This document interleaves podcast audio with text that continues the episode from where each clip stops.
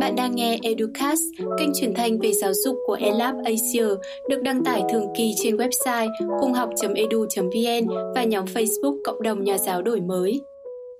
Trong Educast lần này, chúng tôi xin trân trọng giới thiệu chủ đề Gia tăng hiệu quả làm việc cho giáo viên mà không gây tình trạng kiệt sức, viết bởi tác giả Justin Uppinghouse do Minh Châu lược dịch, được đăng tải trên ấn phẩm dạy và học số 33 tháng 3 năm 2021.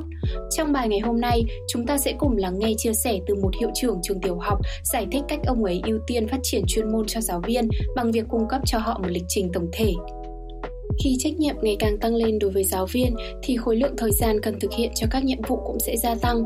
Điều đó đã buộc các giáo viên phải sử dụng thời gian vốn dành cho gia đình, bạn bè hay theo đuổi sở thích để hoàn thành các trách nhiệm liên quan đến công việc. Điều này đã gây ra tình trạng quá tải ở giáo viên và song song với đó là tỷ lệ nghỉ việc đạt mức cao tại các trường học. Điều đầu tiên mà giáo viên cần lưu ý đó là sự hợp tác và chuẩn bị kỹ càng cho một chiến lược chuyên nghiệp. Hiệu trưởng trường Wixit chia sẻ, khi bắt đầu làm việc tại trường, nhóm của tôi đã hoàn thành việc đánh giá nhu cầu của trường và nhận thấy rằng việc nâng cao khả năng giảng dạy là một vấn đề cần ưu tiên. Tuy nhiên, chúng tôi hiểu rằng các giáo viên cũng đã có rất nhiều áp lực trong việc cải thiện kết quả học tập của học sinh. Chúng tôi cho rằng việc triển khai các chương trình nâng cao chuyên môn cho giáo viên thực sự bất lợi vì nó có thể sẽ tăng thêm áp lực hay cắt giảm thời gian cá nhân của giáo viên, cuối cùng dẫn đến tăng tỷ lệ bỏ việc hay thậm chí là bỏ nghề. Do đó, nhóm của tôi đã quyết định sửa đổi lịch trình tổng thể của trường, từ đó chúng tôi có thể bổ sung những chương trình nâng cao kỹ năng chuyên môn cho giáo viên trong chính giờ hành chính tại trường. Trong các buổi huấn luyện, giáo viên có thể hợp tác và trao đổi với nhau trong việc biên soạn giáo án cũng như lên kế hoạch giảng dạy. Những ngày không có buổi huấn luyện luyện, họ có thể chuẩn bị cho các buổi dạy, chấm bài để giảm thiểu công việc trong thời gian cá nhân. Đồng thời, tôi cũng điều chỉnh lại đội ngũ nhân viên để cung cấp một chương trình STEAM toàn diện hơn trước. Hơn thế nữa, những giáo viên cốt cán sẽ có thời gian để hợp tác, làm việc với các đồng nghiệp khác cùng lĩnh vực để học tập và nâng cao kỹ năng.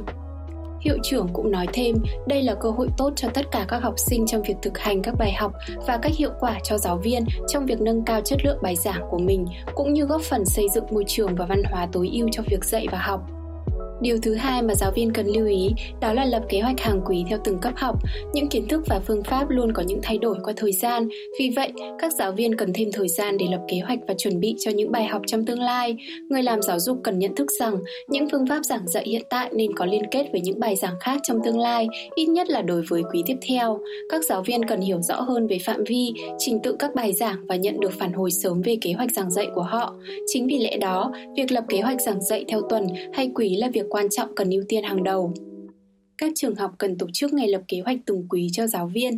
Trong những ngày này, các giáo viên có cơ hội làm việc và trao đổi với các giáo viên khác về các câu hỏi chung, tiêu chuẩn cho bài giảng, xây dựng các bài tập phù hợp, từ đó giúp xây dựng một kế hoạch giảng dạy hợp lý nhất và nâng cao chất lượng giảng dạy. Điều cuối cùng mà giáo viên cần lưu ý đó là cung cấp đa dạng các hoạt động cho học sinh. Trường tiểu học Wixit may mắn được hợp tác với rất nhiều doanh nghiệp, tổ chức và các nhà thờ khác nhau. Vì vậy, trường luôn biết cách tận dụng tối ưu mối quan hệ này để đem lại những điều tốt nhất cho sinh viên.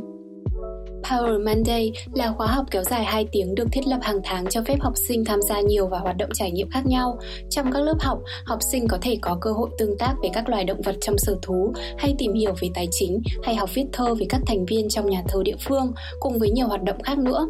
Một lợi ích khác của các lớp học hợp tác này đó là việc giáo viên có thể tận dụng khoảng thời gian đó để nâng cao kỹ năng chuyên môn.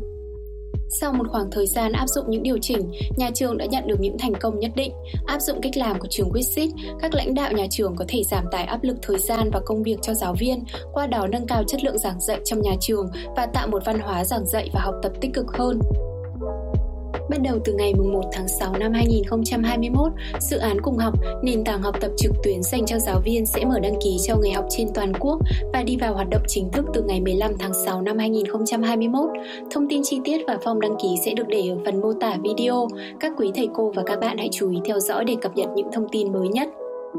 Xin chân thành cảm ơn quý vị và các bạn đã dành thời gian chú ý lắng nghe. Mọi ý kiến đóng góp xin vui lòng gửi về địa chỉ email educast.elabasia.org và đừng quên cập nhật những số Educast mới nhất được đăng tải trên website cùng học.edu.vn và nhóm Facebook Cộng đồng Nhà giáo đổi mới.